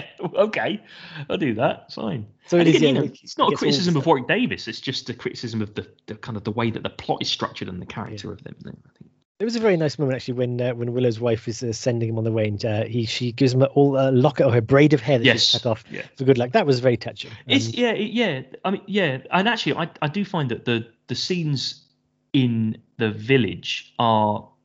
I mean, I know this sounds odd, but it's probably probably my favourite bits of the film, to be honest, because um, they're the most realised. Actually, that's what I mean. You, that's you, what I mean. Get, you get you get a sense of the place because you know you always get a sense of the politics that Burglekutt is the is the guy who who runs the he runs He's like the burgomaster, isn't he? or yeah like that, you yeah. know, Well, he's- yeah, He, he says I sell all the seeds in town, so he's like got a, Yeah. a grip on the, the he's livestock. got a monopoly, hasn't he? Yeah. Willow has managed to scrounge some seeds from the forest to get around yeah, that. He's going to get his land back. He's got a really good friend. There's like a, a warrior of the village that, that, that the source. Like there's, Yeah. there's it's very well put together. Yes, and then as soon as you leave the boundaries, you could say it's because Willow doesn't know either, but nobody knows. All hell breaks loose. It's just people fighting and killing, and yeah. eventually you'll stumble your way to the finale. Yeah, absolutely. Um, did so when you watched this when you were did you did you like this film when you were younger? Yeah, yeah, it's, um, you Yeah, know, it's- yeah. It, it was proper swashbuckler. He's like, you know, it, was there was enough in it of you know just fighting and stuff, um, and and action, fighting and stuff. Yeah, it was a was a maniac. But yeah, there, there's some good swashbuckling scenes in it. Um, Yeah. and I wasn't too troubled by the fact it didn't hang together because No. that didn't bother me as much. Yeah, and I think I think if you like a film, whether it hangs together or not is not the point. You can forgive a lot of things, can't you? Yeah, So I've I've seen this film a lot a lot of times as well, and it's it's weird because um, I. I- I mean, I must have seen this in the 80s. I don't know whether I went to the cinema to watch this. I might have done. I don't, I don't remember if I did, but I would have certainly seen it very soon afterwards. Certainly, you know, in the very early 90s. yeah, it got to just tell you I- quickly. yeah, it did, didn't? Maybe just as I was, you know, turning a turning into a teenager, or just before that, you know, so, something like that, basically. And um, weirdly, I, I think I must have seen this film about, I don't know, literally 30, 40 times, something like. I mean, I mean, must have done. But I, I'll, I'll be honest with you, I don't ever really remember being massively fond of it it was just oh, yeah, I think it was just on, and I th- I think I think at the time it was probably one of those films that would have been marketed hugely, would have had a, a real machine, a Hollywood machine behind it, and was probably just kind of forced on you at all corners. As you said, it was in a shreddies competition. It probably would have been loads of stuff on it about it, you know, advertising it, you know, interviews with. So I probably would have just gone, wow, I really, I should like this. I really should like this. Is this is going to be brilliant? And I I don't remember really being massively fond of it. I can't say that I disliked it, but I I don't remember really enjoying it, despite seeing it a lot of times. And I mean a lot of times. It's probably got just enough about it for me to get on with it. But um, looking back on it now, I I don't think it holds up very well at all. I, I think it's I think it's a I think it's a very flawed film, um, and I'm surprised it did as well as it did, to be honest, because the CGI in it, or the special effects more generally, but the CGI particularly, I think is awful. I, I I don't think well, it works it's more all. blue screen than CGI. Yeah. But like the, the the brownies, for example, just look they're they're very poorly poorly transposed. rendered. Yeah, yeah. Um, the best the best bits about it are the kind of Harryhausen style effects, but they're obviously special effects, right? But that's okay. All the best Um, bits when they've just literally thrown money at it, like they've just got Yeah. a village full of little people or a village or a field full of pigs. I mean, they've Yeah, they've the just said, "I'm going to spend a lot of money making yeah, this thing real." Absolutely, absolutely. Um, and again, you know, I, I think that the set pieces in it are good. Some set pieces are very good, but there comes a point where you're moving from one set piece to another, and if you aren't connecting with the characters or the story, the set pieces, as technically proficient as they are, become boring. Yeah. And that's that for me is a problem. Unlike moving from set piece A to set piece B in something like The Long Kiss Goodnight, where you do care for the characters means that you can enjoy the set pieces as ridiculous as it is. And there are flaws and holes in that film, but I don't care. The flaws and holes in this film, I think, were too much for me to really get involved in, and that I I was I was disappointed because I thought I thought I would like it more than I did. Yeah, It's never quite believe the characters are never quite believable, or it's not that they're not likable. They're just they don't I, I don't think they do things you expect them to do. They, I don't understand why Madmartigan, as good as Val Kilmer is, decides to look after the baby. I don't know why Sorsha decides to fall in love with with Val Kilmer. I, I know that there's a story behind that that Yeah, was cut, yeah. but it's not in the film. So you know, It doesn't count. Yeah. it doesn't count. Yeah. Um, I don't know how evil or bad the Queen is, really. I don't know where they're going or what it is that they're trying to do. And also, none of it matters because it's a prophecy. So it's going to happen anyway. Yeah. Yeah. you're you're right there. It's um. See, I think yes, some of it is redeemed by the money thrown at it. I think some Yeah. of it by the, the charisma of the actors involved in it. Yeah. But it's it's again, I read having seen this movie a lot. I still had to watch it again to remind myself of the plot because I Yeah. wasn't quite sure of where things went. I, Yeah. I can only remember the th- the things that happened there. And that's Um, another thing as well. Uh, Yeah, despite having seen it a lot, I don't, I didn't remember much about it, which is weird. Um, and if you, if you've got, if you've got to watch the film to remember the plot, and the plot is effectively a person walking from one place to another, there's, it's, there's something missing. There's that little je ne sais quoi that's missing from it, which, which Star Wars has. And you know, don't tell me what it is. I have no idea what it is, but this doesn't have it. yeah. I mean, I, th- I like I say, I think even if this has been sort of saved in the edit, it, it's not there enough. I, th- I think a lot of the reasons we've mentioned, I just Yeah.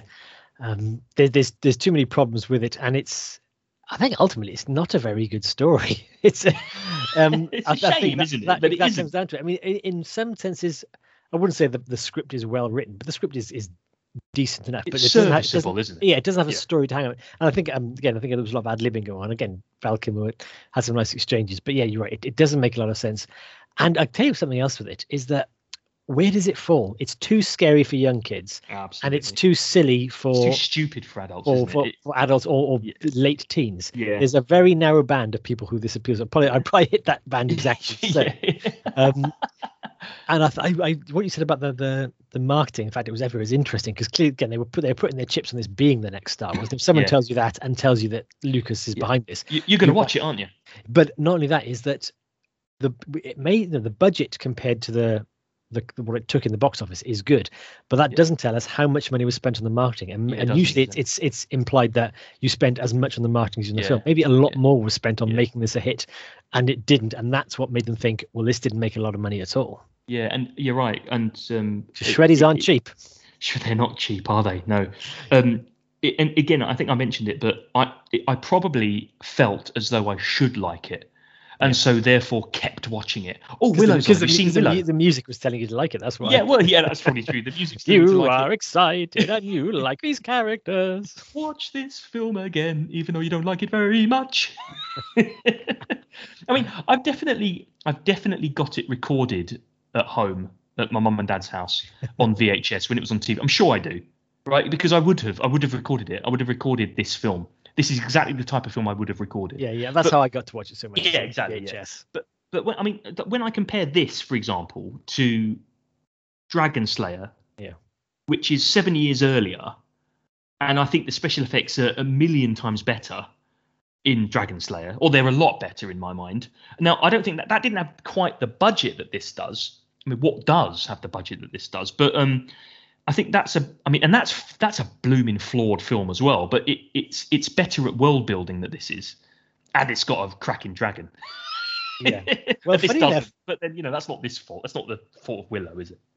Funny if, again, I'd I'd watch again. I, if I had to sit down and watch a movie, I'd watch Dragonslayer, but have a movie on, you know, endless In repeat yeah, to keep me this. occupied Yeah. during my, my Yeah. teenage years. It'd be Willow because it's in it's wallpaper.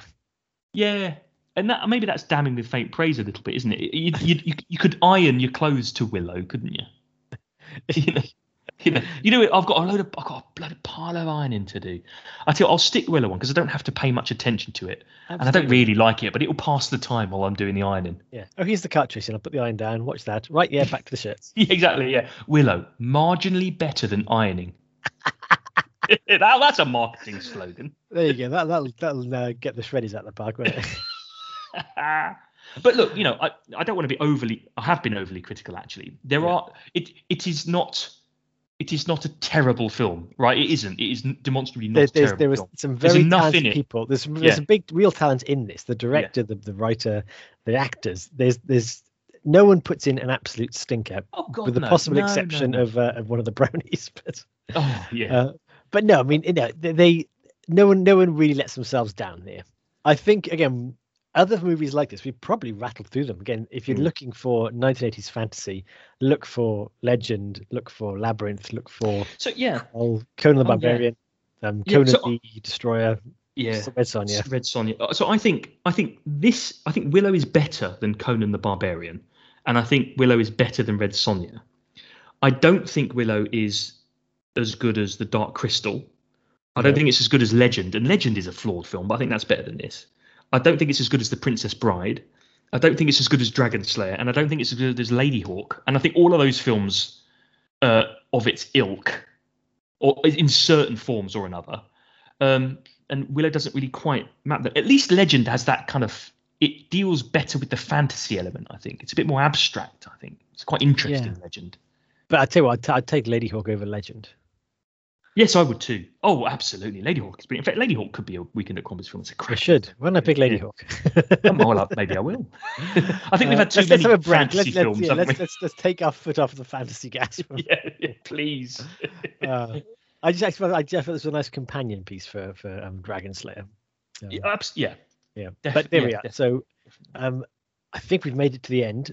So we can just, just, about, just about. just about we will we will hear the scores for this, and then of course we will hear what we're watching next month. Indeed, indeed.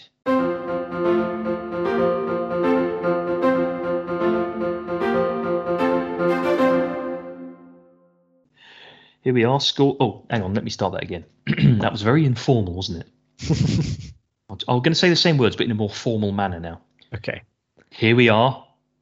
It's the scores on the doors. Uh, it's that moment of the podcast that everyone looks forward to. Yes, that's right. It's nearly the end. Um, as tradition befits, Hugh, it was your choice of film, so you give the first score. Hugh, what did you think of Willow? Well, we've gone through it. I we think- have. I think again, it's it's a hard film to recommend, but do you know what? I I don't think I would object to sitting down and watching it with the family again. And I, th- I think I With think the family object. almost certainly, almost certainly. But if it's you know a reasonably in, uh, inoffensive um, fantasy movie, you know, there's not many that were made in the 80s after all. I think this the, the the effort that went into it and the strength of the performances and just some of the the things and again the the, the way you leaves you feel oh it's it's it's hard won but probably three floating Crombie heads out of five for me. Very good, very good. Um, yes, I mean, given the dearth of fantasy films in the 80s, you've not got a lot to choose from. So Willow might be your go-to fantasy film, I suppose. Um, very good, Hugh. I, I, I, um, I'm not going to be as generous, I have to say. Um, I, I, th- I think, I think Willow is a bit of a lazy rip-off of a lot of other types of films um, that that do it better. I mean, there's even a bit of kind of biblical story going on in here as well, which I don't think works particularly well. Um, I think I think that the actual story itself is is probably the main issue. It's not a very interesting story, uh, uh, of which we already know the outcome, and so kind of what's the point of the journey really? Um, none of that would matter if the characters were interesting, which they're not. Having said that, um, having said that, the actors do put in a good shift. I don't think that there's anything wrong with the script necessarily. It's not risable. It's a bit derivative, perhaps, but then this kind of film is always going to be. There are some decent set pieces in it as well, although those set pieces do get crushed alongside your hope of an enjoyable film when the characters consistently do things you don't expect them to do, and then in the end you just kind of give up on them. Nevertheless, I think I'm going to give this two disembodied Crombie heads because there is nothing morally wrong with the film. It is not a terrible film, and it is competently put together. And I think that's as best as I can do. That's fair enough. So an aggregate score of five out of ten floating Crombie heads. That's Mm. about fair for Willow, I'd say. I think So- so.